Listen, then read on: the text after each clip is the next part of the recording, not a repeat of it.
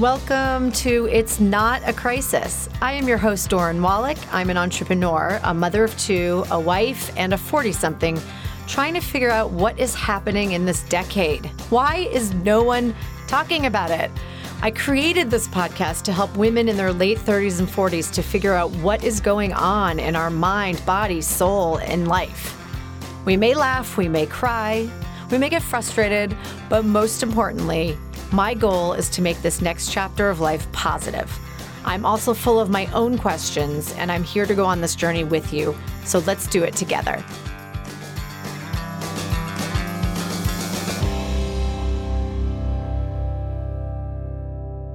Hi, and welcome back to It's Not a Crisis. As always, I'm so happy that you're joining me today. I'm so excited about today's topic because this is a subject I, I know very little about, and I've always wanted to dig deeper into it because I cannot believe that in 2020, women are still getting guilt trips for not choosing the path of motherhood. I feel so passionate about this. And I really don't believe that motherhood is for every woman. And as a women, we really need to start to support these women by educating ourselves and others so that we're not passing judgment. I, have also learned that there's a difference between, I, I didn't know this, child free and childless. And next week, I'm actually going to have a guest who is going to talk about childless. So that will definitely be covered. I am honored today to have Marcia Drut Davis here to share her amazing story, her experience, knowledge, history, and her incredible, incredible spirit. Marcia is an outspoken author and pioneering advocate for parenting choices. Unlike other child free by choice or fate women, she can't be threatened with the possibility she'll change her mind or should do whatever she can do to attain the revered title of mom. At 78, that would be impossible. Her primary focus is on reaching hearts by dispelling myths and supporting the joys of living a rewarding life without the title of mom. For the childless or women facing menopause who are parents, she teaches how nurturing can be accomplished in many alternative ways. In 1974, affected by the shocking consequences of pronatalism, she lost a devoted teaching job after being interviewed on the TV show 60 Minutes. Facing death threats and picket lines when she spoke, that's unbelievable. She vowed to overcome the stigma against people living without raising children. At 50, she received her master's degree in teaching English as a second language. She returned to the profession that she loved. In 1998, her peers nominated her for Walt Disney's American Teacher Awards, and then she retired from teaching in 2000 and now volunteers in a poor community where she teaches ESL. Marcia was given a Lifetime Achievement Award in 2015 from the Committee of International Child Free Day. She appears in two documentaries, To Kid or Not to Kid by Maxine Trump and My So Called Selfish Life by Teresa Shechter. I want to see those. Her blog, Facebook sites, and books help many to understand if you want to nurture, there are many, many ways. And if you don't, that's okay too. She lives in Florida with her husband, Jim, and one rescued snarky Chihuahua, which we actually just heard in the background a few minutes before. Marcia, Thank you for coming on. It's not a crisis. I'm so happy to have you here today. That was some introduction. I think I feel like five foot nine when I'm really five foot zero and shrinking as we speak. you know, my yesterday, my mom, my mom is she's going to be mad at me, but my mom's 74, and my daughter um, is 13 and she goes nana look i'm taller than you and and she is uh, but but she said well how tall are you? And she said i'm five three or and my mom said well i'm five three and i was like not anymore. I didn't, I didn't say that out loud but yeah that must be hard actually. It really is. Yeah. It is but you know it's what? not really funny. No and we're well it is but it, i'm here and even though i'm shrinking i'm loud and proud and so happy to be on your show. I hope we touch people's lives. Oh, I hope so too. I'm I'm so grateful to you for what you've spent your life doing for so many women. I, I, I think it's absolutely the most brave thing that I've seen in a long time. So I'm I'm so excited to talk to you because I feel very naive. I don't know a, a, ton about this, but I'm excited to learn and I'm sure everybody else is. Thanks. I hope I hope we can reach people. yeah. Well, so tell me first, I, the the first place I want to start, how did this topic become such a passion for you? That's an easy answer. Uh, mm-hmm. most of which I've outlined in my first book. But when I was very young and very stupid, I joined Ellen Peck, who was the they called her the uh, guru of child freedom in 1974. Her first book, The Baby Trap, set me free. I read that book, I devoured that book, and then I became a part of the National Organization for Non Parents that she started. She and I became very, very friendly. And I would go into New York City from Long Island and just help her with the first convention for Child Free Day. And that led me to the fact that they were they were filming on 60 Minutes this whole episode. Somebody found out that I had never said a word to my family or friends. And Marion Golden, who was the producer, came up to me and said, Say, I hear you're um, uh, coming out as you would to your parents. Uh, I understand that perhaps you'll be doing that very soon. I said, Yeah, as a matter of fact, right after this convention, I am going to tell my truth. And she said, Can we hear that too? Can we follow you to one of your parents tonight? And I looked at her and I said, Okay. And how old were you at the time? 34, 33, somewhere in there. I had not said a word uh, about this. And that's how the whole thing started. That whole 60 minutes fiasco led me to such a passion because, as you said in the intro, the result of that, the result of Mike Wallace ending that show, by the way, I never met Mike Wallace. His last comment, pardon our perversion for airing this on Mother's Day. Good night, everyone. Oh my God. How old were you when you knew that you did not want to have children? I think the first time my mother said that a baby is pushed out of a vagina, I didn't see it as being all that lovely. And she had that far off look when she said, well, I, I, I, I labored with you for three days and it was hell, but it was so worth it. And I thought to myself, well, I know I'm pretty good, but do I want to do that? And I was maybe six or seven. That's when it began to come into my mind. At that point, it was just about birthing and pregnancy. But I put it out of my mind because my baby dolls were there. And of course, I was going to be a mommy someday. And, you know, I was too young to think about it. Yeah, I think it started at six. And that, well, uh, so, so obviously, the I, my daughter says she doesn't want to have kids for that reason too. She's like, I, you know, it's the fact that it hurts. But it obviously it, it transitioned into something else as you got older. Yeah, uh, it wasn't just about the birth plan. So when when when did that transition happen, and when did you realize it was something bigger than the physical part of of becoming a mother? Sure. Well, don't judge me, but this is my third marriage. It's it's, it's we don't judge here, and it's no, not a crisis. I just want to make sure. No, in my first marriage, when I was 22, uh, we never even talked about babies or children. We just assumed, of course, we'd be parents. That's what happens when you get married. And at one point, I thought I was pregnant. And I'll never forget that because the doctor said, I want you to eat good foods and take care of yourself. And I remember eating vegetables and thinking, oh my God, is this what I want? And luckily I was not pregnant. And that started the nagging in my back of my head about, do I want to have children? Never said a word to husband number one, but got rid of him very fast because he was abusive. Husband number two wrote me a song that pictured me in the back porch with a babe in my arms and all the love we can bring together. And I thought, that one I really want? Although the song was just, just filled with all the, I'm going to use a big word, pronatalistic stuff that was not reality about me.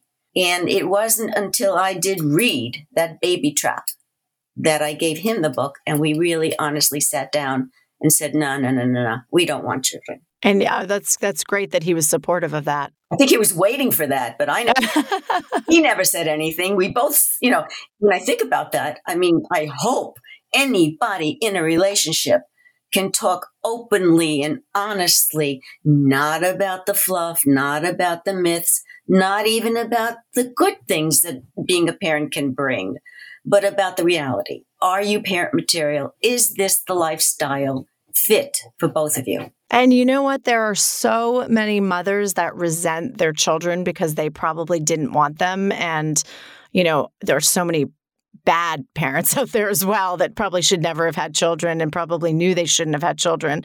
Uh, so you know, there's something really important to taking that step of of really making sure. But you know, in 2021, I still think. I mean, I hope I see it changing a little bit with this newer generation, this millennial Gen Z. But I was 30 when I had my daughter, who is 13 to almost 14, and even 14 years ago there was definitely this pressure that you get married and you have kids and it was just kind of what you did. And and even now looking at some of my friends in their 40s who still haven't had children there's definitely a stigma around them. Uh, you know it's the it, you know people want to know why didn't you have children? And was something wrong with your reproductive system? Oh you never met the right guy. Well you could freeze your eggs you'd blah blah blah.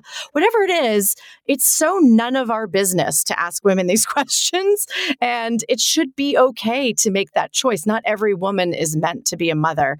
Our parents, you know, my parents, and then I, I can't even imagine with your parents, um, they, you know, w- women got married and had kids. That was it. You, you maybe had a little job here and there, but, you know, for the most part, that was really the belief. How did your family take that? news when you came out and told them that? My mother in law wrote a poem. She was the one that was uh, in this uh, interview with 60 Minutes the next morning the last line of the poem is Who will you leave your worldly goods to? The robbers, the junkies, or just the plain hoods? But this is how our story ends.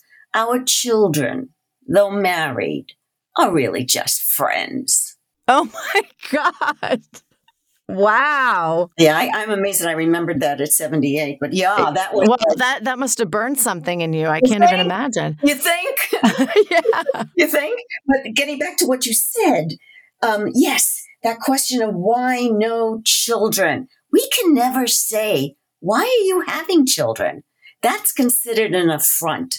But we can be asked, well, why? Why no children? And as far as Gen X people, maybe here in America, but not internationally. Oh my God. If you saw the letters that I got from people all over the world who are devastated and terrified to tell their truths. And in my second book, I, I interviewed a, uh, a doctor from, I think it was Nigeria. She could never say that she's child free by choice. She would lose every patient that she had and would consider to be a man. That's how bad it is in some countries. Wow. The one more thing you said is um, not every woman is meant to be a mother. Well, let's not forget, not every man is meant to be a father. Oh, for sure. I, I just didn't m- mention that because we're talking about women. I know. But I know. Yes. But like, Wait, it's not just about women. No, no, no, no, no. That was not where I was coming from because we were talking about women. I totally agree with that. Um, there are uh, maybe more men that shouldn't be fathers um, and than women mothers. There's another whole thing about the beautiful gay couples. Do you know that if you're a gay couple and you don't have children by means of any other way of having children, it's not as good as if you have either had adopted a child or surrogacy. They're considered more accepted. Mm, interesting. Yeah, I see that. I actually, I'll, i have to say, um, I always worked with kids before I had kids, and you know, as a counselor, and I'd never changed a diaper. I'd never touched a baby, uh, I, and I never had any interest in it. I, I, thought they were cute, but I was like, eh. And um, when I had my daughter, it was really scary and really uncomfortable for me in the beginning. You know, I, I, I was like, well, what do I do with this thing? What, just because I'm a mother, I'm, I'm supposed to know what to do. It's not something instinctive. Oh my God. I found that, and I tell this to women all the time who go through any sort of postpartum depression. I said, sometimes you, you're not going to feel like a mother right away. And that's okay because it's something, in my opinion, that's almost learned. Like you, you know, your first time, your second time, you're like, hey, I got this. I've, I've done this. But it's not, it's not like something comes out of your body and you're like, boom, I'm a mom. I know what I'm doing. You know, it's scary. It's really scary. You've hit on something that is one of my passions. I have been trying so hard with my friend Laura Carroll, who wrote The Baby Matrix, to get education about this topic in any course that I've ever seen with my middle school kids. Nothing is mentioned about realities of parenting. Nothing is mentioned about not being instinctive. There are no courses, no exams, nothing to show realities, just the myth, just the fluff, just the hype. And of course you felt that way. I mean, it's, it's, it's a bewildering new career it's a career to take care of children. I'm so happy that you're saying that because I, I think women feel such guilt and shame over that feeling. And and I you know I I'm any I used to uh, volunteer with postpartum women that were going through postpartum depression. And one of the things that I'd say to them is you may not even bond with this baby for a few months and that's okay. Sometimes like for for me when my kids turned into people with like little personalities and they talked and stuff I really felt so connected. Whereas as a baby when they sat there doing nothing and you're exhausted and you're feeding them and blah, it's just you know some people love that stage. For me, I found it really difficult. And I think that I felt such shame about that. I felt like, why shouldn't have been a mom? Because I'm not like into this. You know, this isn't really what I want to be doing as much as I loved it but I didn't.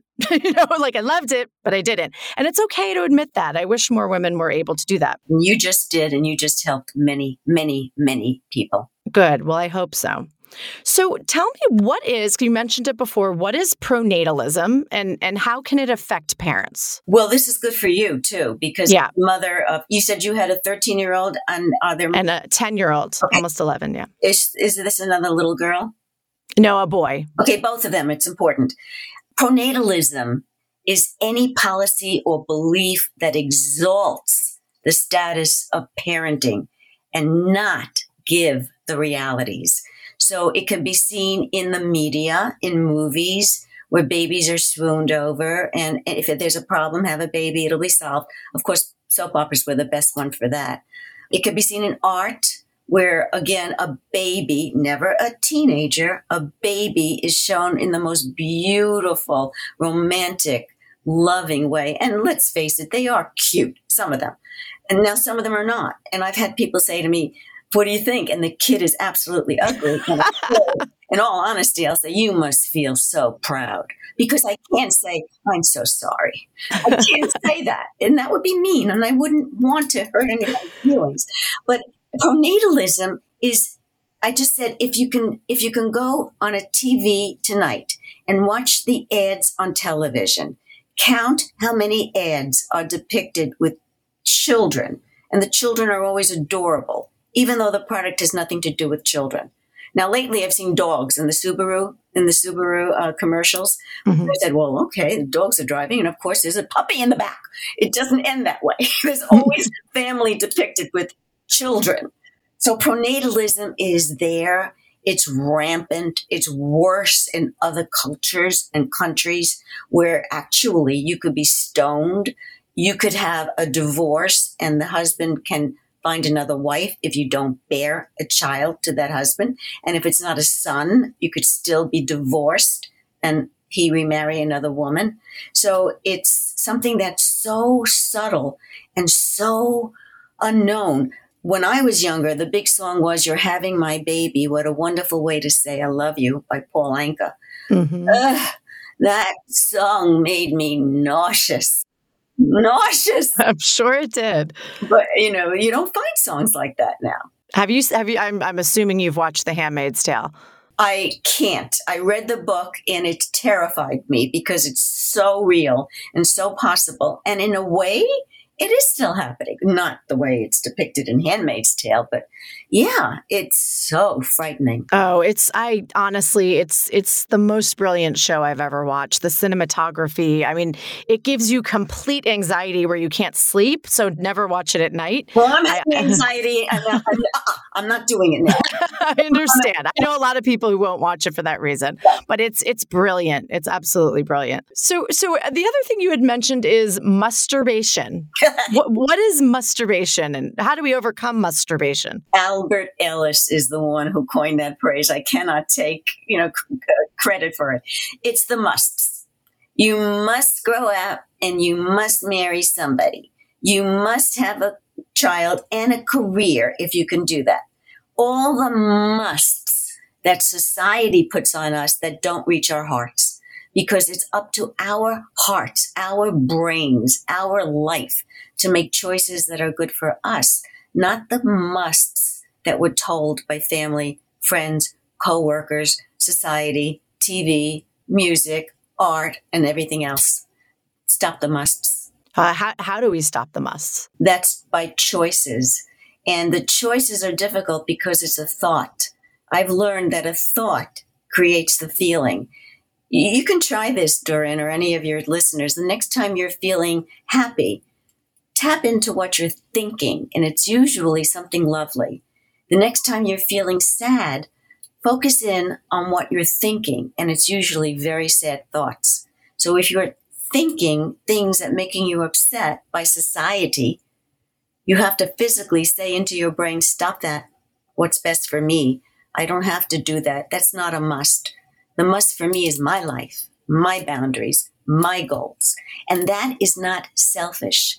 That's taking care of yourself. Mm, I love those words. And and I think that that's what I'm always trying to do here with this podcast is that, you know, you you do get this sense of it just starts in your 40s where you're starting to be like, you know what? This is the next part of my life and I'm going to stop listening to certain things and really start living for myself. It, it, takes time, though. It's not, I think it's very hard when that's all you've ever known, but I, I love, love, love what you just said. I'm so happy. you know what? I, am sorry. I just want to go back to one thing. Yes. What was your parent? What were your parents' reaction? You told me about your mother-in-law, but you didn't tell me about your parents. My mom was very quiet. She never ever came out and said anything other than, "I loved being your mom," and I knew that. I was adored. I had the greatest childhood. She did have another child, my sister, from another marriage and my sister Robin gave her two children as grand grandparents. So I think that sort of stopped it because she saw my passion. My mom always wanted what was best for me. I think she was a little disappointed because she would have loved to have another grandchild because we know the grandchildren are the icing on the cake of parenting. And um, her peers were saying, "New when? Huh? Hmm, what's happening? I mean, isn't she getting old? Where's the kid already? She's in her thirties." So she had the same pronatalistic stuff that I had in a different way. And uh, you, as a parent, I, I don't know if we even got to that with your children. You need to just make sure that they know that their choices in life are theirs, and you're hoping they make the right choices because of the consequences. I'd say that to them all the time. You know, it's it's funny, and this this is completely selfish. Sometimes when my daughter, and she's so young, and but maybe she knows like you did, but when she says she doesn't want to have children, actually, uh, not not only does she not want to have children, she wants to buy a house in the middle of a field in France and be alone. so um, when she says this to me, I, I can't help as a mom think oh god does she not want to be a mom because i suck at being a mom? Or is this just is this just really how she feels? Because i'm i obviously like your mom make sure that my kids know that being their mom is the best thing i ever did and it really is you know i uh, but at the same time i always say to her having children isn't for everybody. And if one day you decide that you don't want to do that, that's okay. But I do wonder, there is a part of me, know, I will admit, there's a part of me that's like, oh God, does she think I suck? And so she doesn't want to repeat my parenting. now, let me put you at ease. Here's my 78 year old wisdom, okay? Yes, please. Here comes. You ready? Yep. You do not suck as a mom. You are exemplary because your children feel safe enough to say that to you. And you've instilled in them the right to their life, their right to their choices. And I would urge you to say, what a wonderful idea. All I want for you is happiness. And if your happiness is alone in a house in France, I'm happy. I, I will. I, I, need to recover that because I was I was a little bit like I, a little nervous that she doesn't want to be around humans at all. so I was like, "Are you?" I mean, I think you'll get lonely there on the field. At some point, you'll meet people, right? well, thank you for that. I, I, appreciate hearing that. I'm sure there are other women that will um, appreciate you saying that to them as well. We we try. I you know I want my kids. Um, I, I stress to them that I want them to be who they are, and I want their choices to be theirs. Again, good choices as as much as they can. But you know, I think that they're growing up in a society already that's starting to allow that a little bit more, which is which is great. Yeah. So so uh, you you talk about in your book giving birth after menopause. What does that mean? I love that. I do love that. People look at me and say, "What? what?" There are so many ways to birth. The other day, and please don't laugh. Oh, you can laugh. I birthed the most beautiful tomato. It was perfect in every way, shape, and form. And I was thrilled because I planted the tomato plant. And even though I did eat my young like a spider, I enjoyed it. And to me, it was a, a feeling of success. So, what is birthing? You can birth a book like I did. It was three hours of labor for the first one, three hour, I'm sorry, three years of labor. I was going to say three hours. hours. Wow. Oh my goodness. No, three years. And then the second book was maybe even more because it took more out of me. But that's birthing. What's birthing? It isn't just creating a human. It's birthing your own ideas, your own goals, your own dreams, your own passions. It's birthing a podcast. That's a birth. That's affecting so many people in so many ways. It's birthing um, a song. That's that's also hitting people's hearts, and it doesn't have to necessarily hit anybody else. It could just be your own, your own passions, your own dreams. That's what birthing is to me, and certainly humans. Oh, I love that. And, and and that's so true. I mean, this is you're, you're talking about your tomato. I've been growing herbs on the in, on my countertop with this like click and grow thing. Uh-huh. And I joke with my kids in the morning because you know, my kids are at the age where they're not that interested in me anymore. I go down in the morning, I go, "Hello, my little herbies. what do you do?" just to annoy them. I'm like, "Oh, look how beautiful they are. Aren't cute?" And they're like, Mommy, I think you like those herbs more than us. I'm like, some days. No, just kidding. But some they don't talk back. But it's funny, you know, you see people to act that way with their dogs. Um, you know, especially as their kids get older. And I have friends whose kids are almost out of the house and they've gotten dogs, and their kids just look at them like, "Really? You're giving more attention to that dog than me?" But yeah, it's a it's a birthing. You know, it absolutely is. You're you're helping this thing grow and and turn into something else, no matter what it is. I love I love that term. Yeah, I do too. And I think another word for birthing is nurturing. Yes. Caring, creating, reaching, supporting. That's a different type of birthing. And those of us who are, uh, we call ourselves fur parents or we have fur kids and often maligned for saying that. How dare you? You can't compare an animal to a human. Well, for some, that's true. But for those of us who rescued dogs or, you know, uh, raised dogs, they're very much a part of the family. And it is nothing compared to raising a human. And by the way, you mentioned your kids I'm so happy you said that because sometimes there are dog parents who do compare it. like, yeah. How about the ones that put little little little outfits on their little dogs and Right, and that's okay. As long as it's not compared to a toddler like throwing things at you and screaming at you and running out of a room having a tantrum. Well, usually my dog's having a tantrum. She's right here be- beneath me right now because I fed her but um, she'll want attention.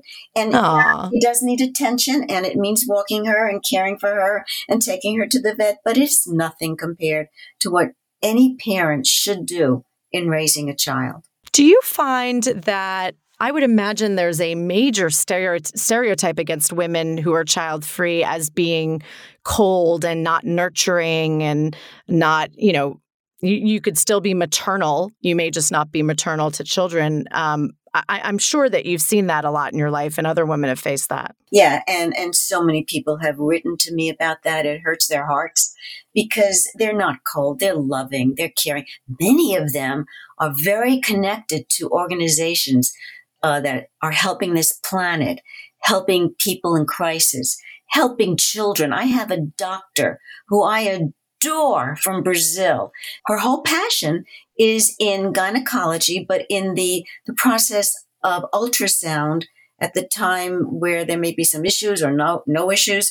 And in Brazil, that's a specialty. Here, it's just a tech, technician that does it. She loves it. She loves listening to the baby's heartbeats and the excitement of the perspective of the mom and the dad in the room or whoever's in the room with her. Loves it, loves it, loves it. But she herself doesn't want to have children, and they can't understand that. Why are you so cold to that when you yourself are giving yourself? But she is giving of herself to children. How many teachers do we have are adoring of their children? I still have maybe eight to 10 of my students who I call my daughter, son, friends. They're in my life forever. Right. And the good thing about all of those positions or roles in children's lives is you get to give them back at the end of the day. Yes. And one of the joys of teaching that I found, I could give myself as a teacher more because I could visit the homes afterwards. At the time that I started teaching, um, er, no, no, I'm sorry, all the years of my teaching, we didn't have computers, we didn't have phones like this. I would stop off at the library and pick up books that the children wanted. So I had more time for that. And then I could go home, close the door, get a glass of wine, light the candles, have a lovely dinner, watch TV, go to sleep when I wanted to, wake up when I wanted to on the weekends. mm-hmm. So yeah, that's that's true. Did you ever find backlash from parents who felt that you didn't get it because you weren't a parent? Yes. I bet. Many times as a teacher, I just had a lady write to me today they thought, well, how could you teach our children when you yourself don't have children? How do you know what children are like? Let me tell you something.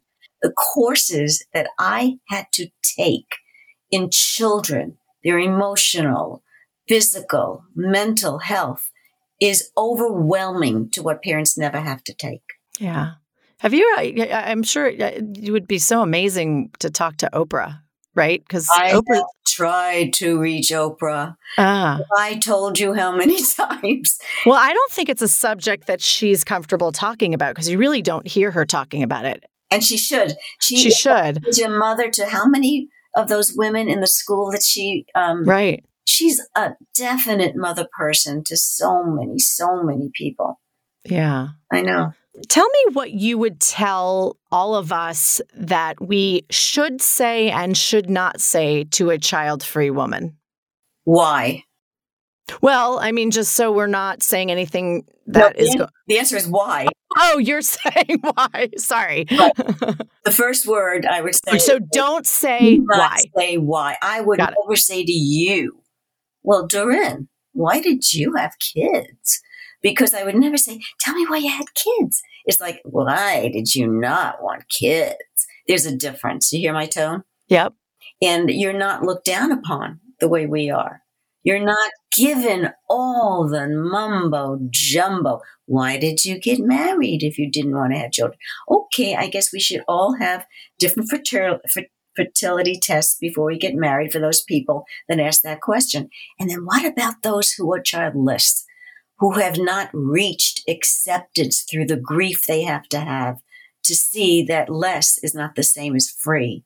So those questions are painful. How do they know why? Maybe there is some mental illness that they're stopping. They refuse to give it to another child or, or a physical illness. So the, those kinds of questions are hurtful, absolutely hurtful and none of their business. Oh, and, and now I'm going to ask you something that's completely against what you just said, but what have you found women to tell you as their reasons to not having children? Oh my goodness, there's so many. Just a few. Give us a few. Um, different goals in life. As an example, one prefers uh, going home to peace and quiet and not having to live their life surrounded around the needs and wants, which are very important in raising children. Another reason is the money issue. They just don't have enough money to raise a child, or they want to save their money for travel. Some have higher pursuits in education or higher pursuits in careers where they don't feel it would be fair, especially now to try to get child care. Um, those are a few of the main ones I've heard. And regarding to all of you listening, uh, as far as the why question, that's just rude. so don't say that to somebody. It's it comes with anything. Honestly, like I see a woman who's pregnant, I don't even I pretend she's not pregnant unless she brings it up. You know, if somebody wants to tell you their story as to why they chose not to have children, then that's their choice. But it's none of our business before a woman does that. And I, I, I think, you know, I, I would imagine sometimes that may be, well, listen, I don't want to generalize, but I wonder if men ask that question more than women. I, that's a good question. I don't think so. No. I men, okay. listen, I think men are, are, are, they don't go into this topic. It's, yeah, they probably have no interest in it. Although, hear me out, I have a man speaking from his heart on a cruise that I am going to host in 2022. And he's going to tell it from his point of view as to what he's had to face having a vasectomy. And that's a whole other topic. Oh, that's so interesting. Yes, thank you. Love that. Yes. Now, wait a minute. There's one other thing. Yeah. Um, many times a pregnant woman is expecting a lot of oohs and ahs. I don't do that. I don't know why they're pregnant. I don't know if they're carrying a child that may have an illness. I don't go there. When I see a pregnant woman, yesterday a young lady came here and she said, I'm pregnant. And I said, I hope you're very happy with that choice. I did not say, wow, isn't that great? wow. And a lot of people say, good for you. Wow, what does it do? Oh, I didn't like that when I was pregnant. I did not like all the happiness really? and the hoopla. It, it really made me uncomfortable. I don't like a lot of attention in that way anyway, but I, I I really found it annoying. And I also found it so annoying that everywhere I went, somebody would comment on me being pregnant as opposed to just looking at me as a person. Thank you. You know, I hated it. I hated all of that. And, and I have to tell you, I'm going to say this because I think it will help other women. When I got pregnant, I wasn't really ready. I kept hearing people say, well, you're never ready. You just have to jump in the cold water and do it. It was scary as hell. And I was petrified probably until I actually remember the day she started moving in my body. And it at first it was so weird and i was like ew this is kind of strange and then i honestly felt like wow this is the most amazing feeling in the world like i really i, I got super cheesy and was like holy crap i'm creating a body in my some you know inside of me and it's right. it, it, it was it was pretty wild and there was a different connection at that point but until that point I was like, what did I do? I am not ready for this. And you know, listen, there are women who try forever and they finally get pregnant and you know, it's it's a wonderful moment, but yet they still have hesitation. They're still scared. They still aren't sure if they made the right decision. And that's very normal. And those women, especially, feel extreme guilt for that because they, they tried so hard to get to that point. Yes. So I'm very real and, and I say it like it is. And I hope my children one day appreciate that and don't think it's a reflection on them. But I wasn't ready. I was not ready. And it was really scary. I think you just helped a lot of women. I really do. And men. Yeah. Because they need to hear this too. But through their women. Um, there are two things you mentioned, Doreen, that are so important, so important. When you mentioned the first time you felt that awesome feeling of life moving within you. Now, of course, that has got to be absolutely stunningly new. It's a new, weird, amazing feeling. And let's not forget, there are many women who do have that, who are appalled, who feel that there's an alien in their body or who are going through such pain, such suffering through their pregnancies. They don't want to hear about the joy you had. Oh yeah. You know what I'm saying? But most we don't we don't hear that because no. we're not supposed to say that. Because once they have that child everything about everything is just wonderful. And you don't hear about uh, you know the hemorrhoids coming out of your anus or about the the horror of episiotomies or what happens after birth. That's not shared. It's just all worth it like my mom said the three hour, the three days of screaming, uh, "This is hell! Shoot me now!" It was worth it. Kids are, you know, for the most part, and it's not their fault. They're very self centered, and and they don't appreciate anything you do as a parent as much as they say that. And and there are those days where I'm like. I labored for 40 hours with no medication for this. like, what? Uh, and, and I did, and it wasn't intentional. They wouldn't give me medication. But you do think that. You're, it's very hard being a parent because you're really not appreciated. You're really not. And you have to learn that you're not going to be appreciated for a very long time, probably until your kids have kids if they choose to have kids. Oh, I'm so glad you said if they choose to have kids. Yes. Well, that's what, no, absolutely. Good. I mean, uh, there's a part of me that just wants them to so that they can have teenagers and tweens that treat them sometimes the way I get treated. but I was going to warn you about that because you did mention that your daughter is kind of like, you know, getting to that preteen teen year. And boy, from what I've heard, it's not easy. Yeah, well, she's she's yeah. so far. Yeah, she was a tough toddler, and and so far, you know, she's she's not what I expected, but she's still getting in there. So I'm sure it's going to happen. Um, you know, I, am even seeing a little bit with my son now, and you know, I, I mm-hmm. get that that's all part of yes. this age. It doesn't make it easier for parents. It doesn't make it easier. Um, there's one thing I want to say, Doreen, that's important. I don't want to forget it. So many people have children who feel bored because they have listened to the myths and think it'll give them something better. If they're in a job that's boring, or if they're in a situation where they think um, their marriage could be made better if they have a child, they're duped into feeling that it will help them in their life and they'll be happier. And some will be, no doubt about it. But that's not a reason to have a child. No. Oh, God. I do think there are people who think a baby is going to improve their marriage or their relationships or their mother in law is going to like them more or whatever it is that is so the wrong reason to have a child. do you think? so the wrong reason. And, or and society you know, or culture or upbringing. Right. Different types of, of backgrounds. Oh, my goodness. Yes. Yeah, absolutely. So tell me now. So, uh, you know, we hear this. I'm sure you've heard this. Well, if you don't have children, who's going to take care of you when oh, you're older? I. I. I, I, I, just go with the mindset that nobody's, uh, that neither of those two kids are going to take care of me. Mm-hmm. So, um, what what is what do you have to say around that and and planning for your future without children? In my second book, I feel like I'm hawking, but I'm not because okay. believe me, I don't go to the bank. If I had written of Fifty Shades of Grey of a 78 year old text office, I'd be making gazillions. Also, get back to that's such an important question because that is the biggest fear of anybody, whether they're parents or not. And it should be whether you're parents or not, because nobody knows if a child can be there, whether or not they physically are well enough to be there, whether or not they have money enough to take care, whether or not they're not estranged from you. My husband has two daughters we haven't seen, spoken to in 20 years. He's never met his grandchildren. And that's a whole other story.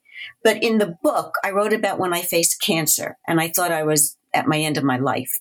And I turned around and I looked around while I was having chemo and I said, Oh, there's nobody, no children here for me to take care of me.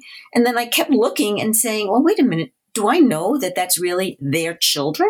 It could be a neighbor. It could be somebody they bonded with. It could be a niece. It could be a nephew. Why did I assume that all these people who are here in chemo have family even or children with them? And I recognize at that point that that is certainly not a reason to have children.